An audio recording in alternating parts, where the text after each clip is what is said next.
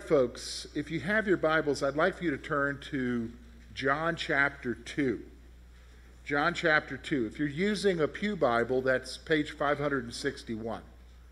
John chapter 2, we're going to look at the last half of chapter 2. We looked at the first half last week of the wedding of Cana, the wedding at Cana. So today we're going to look at John's account of the cleansing of the temple.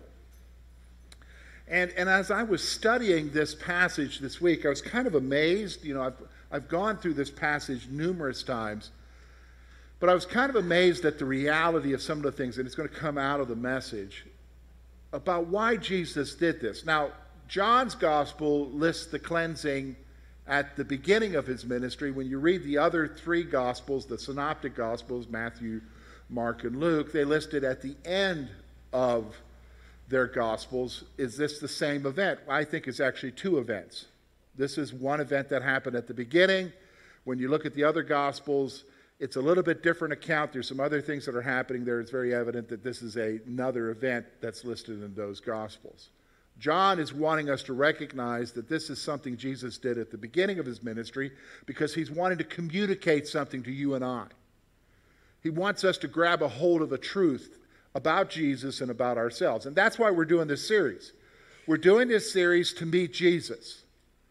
And that's because we often assume we know everything there is to know about Jesus. We've heard all the Sunday school stories, we've heard lots of messages, but I think when you get a little bit deeper into the passage, you realize that there's a lot that we don't know about him. And actually, when you get to know him, he exposes where we're at. And when he exposes where we're at, something's wrong. And it's not with him. What do you mean, George? Well, for instance, okay, so if you go through the Old Testament, every time somebody came in contact with God, their first reaction is horror. And the reason why they have horror is because they recognize who they are and what's wrong with them. See, when you come in contact with Jesus, you immediately begin to realize who you are and what's wrong with you. Like, for instance, I think of in, in, in, one of the other Gospels, remember when Jesus was teaching on the seashore and he says to Peter, Set out your boat. He wanted to teach from the boat, and he said, You know, cast your nets over. Oh, Master, we've been working all day and we've caught nothing, but because you said it, I'll do it. And so they caught the biggest catch ever. Soon as Peter brings it in. He looks over at Jesus. Now, Jesus, that's all he said was, Cast your net. Get away from me, Lord. I'm a sinful man. Why? When you understand who Jesus is, he exposes that something's wrong. And that's exactly what's going on here. John is purposely showing us this account of the cleansing of the temple to show you why Jesus showed up and because something was wrong. Something was wrong with their, quote, the God's people, Israel, and their devotion to God. And that's what we're going to see here today. So let's look at this passage together. It's going to be up on the screen for you. We're going to look at verses 13 through 25. Now, look at what, he, what John writes in verse 13. Now, the Passover of the Jews was at hand and Jesus went up to Jerusalem. And he found in the temple those who sold oxen and sheep and doves and money changers doing business. When he, when he had made a whip of cords, he drove them all out of the temple with the sheep and the oxen and poured out the changers' money and overturned the tables. And he said to those who sold doves, Take these things away. Do not make my father's house a house of merchandise. Then the disciples remembered that it was written, Zeal for your house has eaten me up. So the Jews answered and said to him, What sign do you show us since you do these things? And Jesus answered and said to them, Destroy this temple, and three days I will raise it up. Then the Jews said, It has taken 46 years to build this temple, and will you raise it up in three days? But he was speaking of the temple of his body. Therefore, when he had risen from the dead, his disciples remembered that he had said this to them. And they believed the scripture and the word which Jesus had said. Now, when he was in Jerusalem at the Passover during the feast, many believed in his name when they saw the signs which he did. But Jesus did not commit himself to them because he knew all men and had no need that anyone should testify of man, for he knew what was in man. All right, so let's take a look at this. We're going to look at a couple of things here. We're going to break it down into two, two basic sections here. We're going to look, first of all, at beneath the surface, beneath the surface of their religious exercise, and we can maybe make some comments on our own here. And then we're going to look at the last part, which is them questioning Jesus, and I've labeled this section, Who do you think you are? Okay? Who do you think you are? So let's talk about beneath the surface. All right, so here's what happens. So, first of all, I want you to understand, let's set it up in our mind. It says that Jesus went up to Jerusalem for the Passover. Now, the Passover was the commemoration of what? When they were brought out of Egypt, out of slavery, you know, they had the Passover, the Passover of the death angel that would go and strike the firstborn of Egypt, except for those who had marked their houses with blood, eaten the Passover lamb, and then the very next day they went and left Egypt on their journey for the promised land. And so from that point on, God told them that they were to commemorate Passover every year. So it's a big festival, a big time of celebration a big thing for the Jews. So Jesus goes up to Jerusalem, where most would go up for that celebration. Now you say, go up. He's up in Galilee. How do you go up? I look at the map, it's down, it's not up. They didn't look at things the way we do as far as up or down as far as maps. They did it based on typography. So when you would go up to Mount Zion, you would travel up a mountain. That's why it says go up. Okay, so he went up to the Passover. So here's what he does he goes to the temple. Now, listen, folks, we know he goes to the temple every year. So he's not seeing anything new. This time, he decides to do something. So let me just stop. Get it in your mind. What they were doing in the temple, they were always doing in the temple. So he decides to act right now for a reason. We'll see why that reason is. So when he goes into the temple, in the court of the Gentiles. Now, there were several courts surrounding the most holy place. There would be the court of the Gentiles, where you and I, because we're Gentiles, we would be allowed to go there. We could go no further. To go further, they had a sign that said you would be killed, and they would kill you. Foreigners could only be allowed in the court of the Gentiles. The next court was the court of men. Excuse me, the court of women.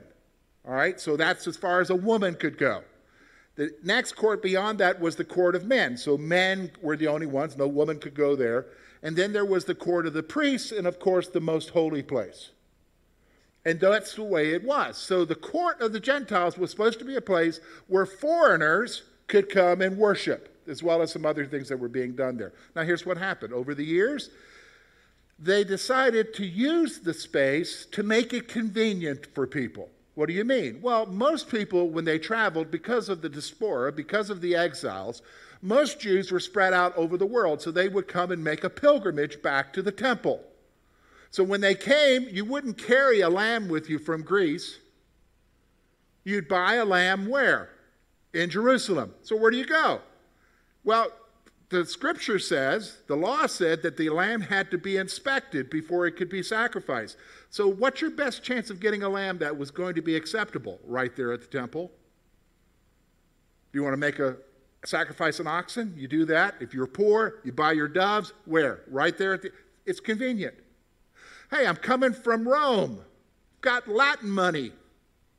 Can't use Latin money in the temple. I've got to use temple money. Where do I do the exchange? Right in the court of the Gentiles.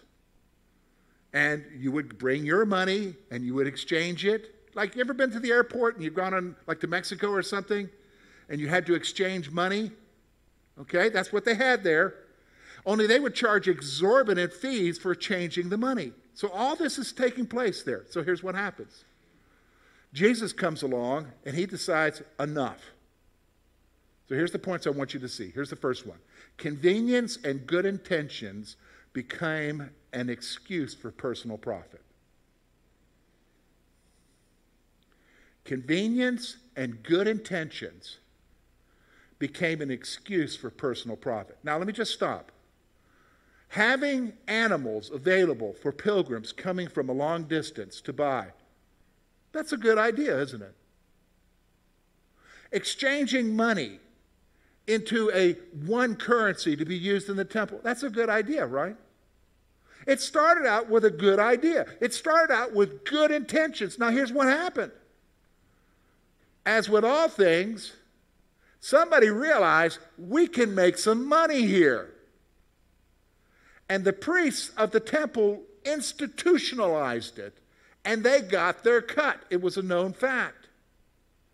So, what started out good ended up becoming corrupt. Still happens to this day. Still happens in Christian ministries, and I hate to say it, even in churches. What turns out to be a convenience and a help can sometimes become a source of income. And this is really irritating to Jesus. Now, here's the second thing I want you to see God sees through our spiritual systems and demands a proper focus. Notice with me at verse 15 and 16. Notice what happens. And when he had made a whip of cords, he drove them all out of the temple with the sheep and the oxen and poured the changers' money and overturned the tables. And he said to those who sold doves, Take these away. Do not make my father's house a house of merchandise. God sees right through it. Jesus saw right through it. It wasn't convenience, it wasn't help, it was about money. It wasn't about worship. And that place was supposed to be a place of worship for who? The rest of the nations. For you and I. So that they could come and worship God. But they had used it for what? Their own personal profit. God sees right through it. He sees right through all of the quote good intentions. In fact, you're going to see that point being made several times in this passage about how God sees right through it. And so there's something wrong here. So beneath the surface, he's seeing a really big, major issue. Now, here's what happens these folks recognize that something special's happening. And they know what's happening, and so they react. And how they react is who do you think you are? By upsetting the apple cart. So we're going to look here the rest of our time.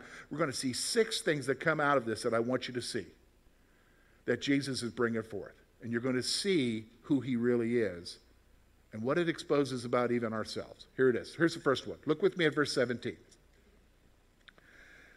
Then his disciples remembered that it was written, Zeal for your house has eaten me up. They're quoting Psalm 69, verse 9. Okay? They're quoting Psalm 69, verse 9. Here's what's going on those who are seeking the promised one understand what is happening. Those who are seeking the promised one understand what is happening. So here's his disciples. Remember, they've already recognized that he's the Messiah. They've already recognized that he's the Son of God. They've already recognized there's something special about Jesus. So when Jesus does this, here's what they're doing. They realize, oh no, this is in fulfillment of God's word. This is who he is. And so they understand. So, for instance, I'm telling you folks, if you know Jesus, and you're in His Word, you're not shaken by the stuff that happens around you in this world, that happens all overseas and so forth. You're not shaken by any of that stuff because you look at it and you realize, okay, I see where it's heading. I understand where things are moving to. And we do understand where they're moving to, right? They're understanding ultimately somewhere down the road, could be next year, could be 100 years from now, but everything's moving to what? Jesus coming back, right? Those who seek him understand what's happening. Okay, so they're recognizing what's going on here. Here's the second thing I want you to see. The problem is, is that some wanted a better situation without changing. What do you mean, George? Well, look with me at verse 18. Here's what they do. So the Jews answered and said to him, What sign do you show us since you do these things? What do you, what do you mean they want a better situation without changing? Well, here's what's going on. What Jesus did was so remarkable. It never happened before. And the reason why it never happened is because the Old Testament told them that only one person was supposed to do what Jesus did. It's from Malachi, chapter 3. Notice with me, it'll be up on the screen with you. Chapter 3, listen to what the prophet wrote Behold, I send my messenger, and he will prepare a way before me. And the Lord whom you seek will suddenly come to his temple. Even the messenger of the covenant in whom you delight. Behold, he is coming, says the Lord. But who can endure the day of his coming? And who can stand when he appears? He is like a refiner's fire and a launderer's soap. He will sit as a refiner and a purifier of silver, and he will purify the sons of Levi and purge them as gold and silver, and they may offer the Lord an offering in righteousness. He's going to show up, the prophet says, the messenger, the special one, is going to show up, and he's going to clean house, so to speak, in the temple and cleanse the house of Levi. Guess what Jesus did? Showed up, what did he do? Get rid of this money scrubbing stuff. This is a place of worship. Now, they understood that. Why do you think they asked? Because here, notice something. When you go through the Gospel of John, the Jews are always asking for what? A sign. A sign to what? Prove who Jesus is. They know that what he's doing is something the Messiah would do. Now, here's the thing they, listen to me, they wanted a better situation, but without changing. What do you mean a better situation? Well, during Jesus' day, they were wanting the Messiah to show up, but here's why they wanted the Messiah to show up throw the Romans out, get rid of the oppression of Rome. But that's all they wanted. Here, the Messiah in this, in this prophet is saying, the prophet is saying he's going to show up and he's going to clean house in the temple and purify their worship. But the problem is, that's not what they want him to do. They want him to clean up their world, but don't change them. Do you see what I'm saying? See, they, they wanted to him to show up, but they didn't want to change. You know, it's the same thing I see happening today in North America. I'm just being honest with you in the church. Okay, so I probably would say not a month goes by, if you listen to the Christian radio or if you get a Christian publication of something, you will hear someone say that we need to pray for revival in America. You hear that? Now, let me just say that that is a wonderful prayer request.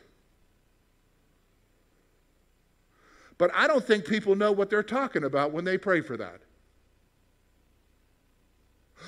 What do you mean? Only God can change America. Yeah, only God can change America. But do you realize what you're praying when you're praying for a revival? See, when we pray for that, we're wanting all the mess that's outside of us to clean up. But do you realize in revival, it doesn't start outside, it starts with you. Nobody want in fact, I'm not the problem. Why do I need to change? You need to change. Then he cleans up the outside. Do you understand what I'm saying? That's, but that's not what we're praying for, George. I think everything's okay in the church. I think everything's okay. I mean, I'm, yeah, I've got some problems, but I, I'm living with them. You know what? God isn't living with them. And yeah, I pray for revival, but revival means he wants to change you. See, we're in the same situation as these Jews. We want the Messiah to show up, throw out the Romans. But don't you dare touch our temple worship. See, this is the number one reason why they wanted Jesus dead. Is because he was coming to turn things around back to God the way it should be. Do you see what I'm saying? This is, this is who he is, this is what he's doing. Here's the third thing I want you to see. While they understood what he was doing, they questioned his authority. Because he made them uncomfortable. But actually, can I tell you?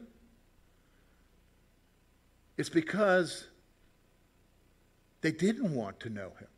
In fact, John told us that. Where? John chapter 1. If you want to, just flip back to John chapter 1, verse 11. It'll be up on your screen. Look at what it says. he, in that prologue section where he's kind of introducing the concept of Jesus to us as the Word, and the Word was made flesh and dwelt among us. But look at verse 11. He came to his own, but his own did not receive him.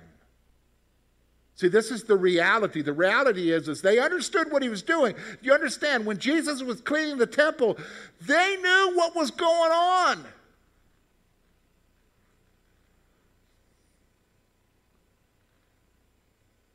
But it was hitting too close to home. So they're asking that, the way we would say it, question Who do you think you are? Isn't that the way it is? Let's be honest. You know, I, I think about myself. Uh, you know,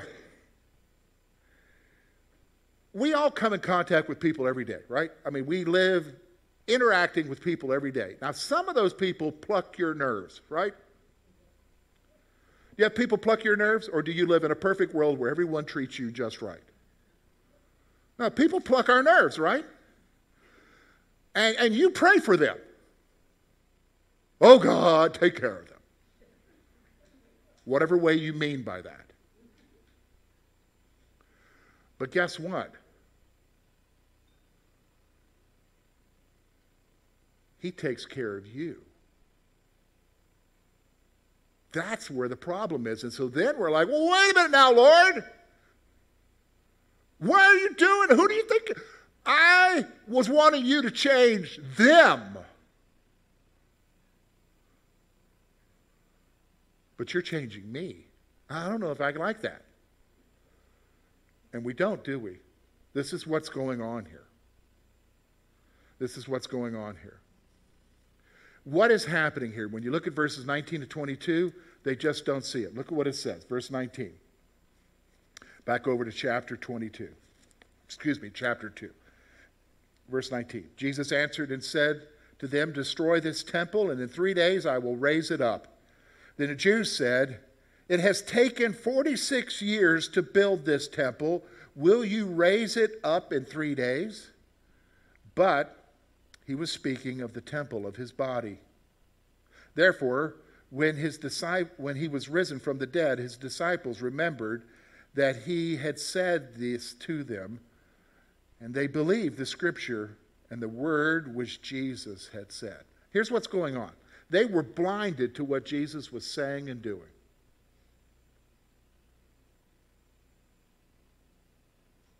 You know what should have been their response? Because, first of all, they're looking for him, right? They're, they're like, oh, come, Messiah. Well, guess what? He shows up and he does exactly what the prophet in the Old Testament said he would do. He cleans the temple and they're like, Who do you think you are? They should have said, He's here.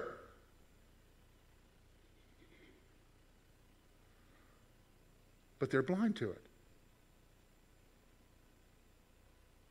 They can't see it. So even when he says, destroy this temple, they're thinking the temple that they were in. Now, they were in Herod's temple. Let me explain to you. So there was a temple that Solomon built. That's the first temple. That was destroyed by the Babylonians. Then they had a 70 year captivity. When they came back, they laid the foundation and built Zerubbabel's temple. That's the second temple. Now, Zerubbabel's temple pretty much functioned for several hundred years, and then Herod, you know, the tetrarch, Herod comes along and what? He renovates it. He renovates it into something spectacular and beautiful according to what he thought. And that's the temple they're in. It's the renovation. Now, it took 46 years for the renovation to take place. So they're like, we're going to destroy this place. It took 46 years to get this. What's going on? They didn't understand what he was saying. Because Jesus, what he was talking about was the temple of his body.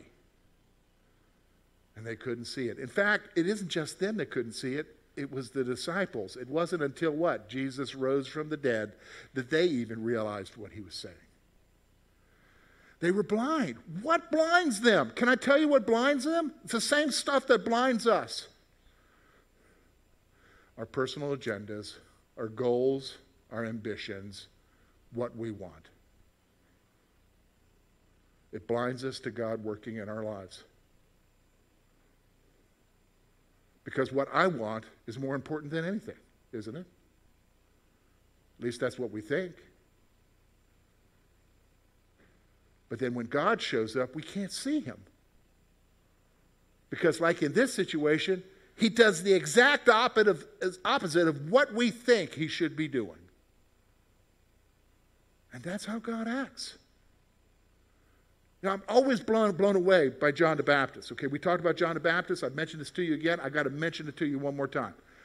Remember John the Baptist, we're going to hear that he's thrown in prison by Herod, a different Herod.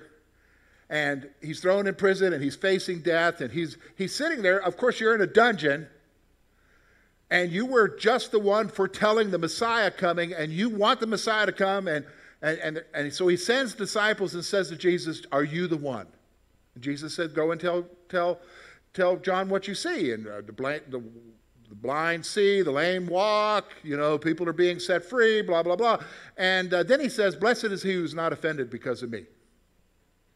That's an odd thing to say. Jesus, when he's telling him that, is quoting three different passages from Isaiah. Sorry, I just got a scratch. That was in my Curwensville Christian mug. Okay. Okay. Never mind.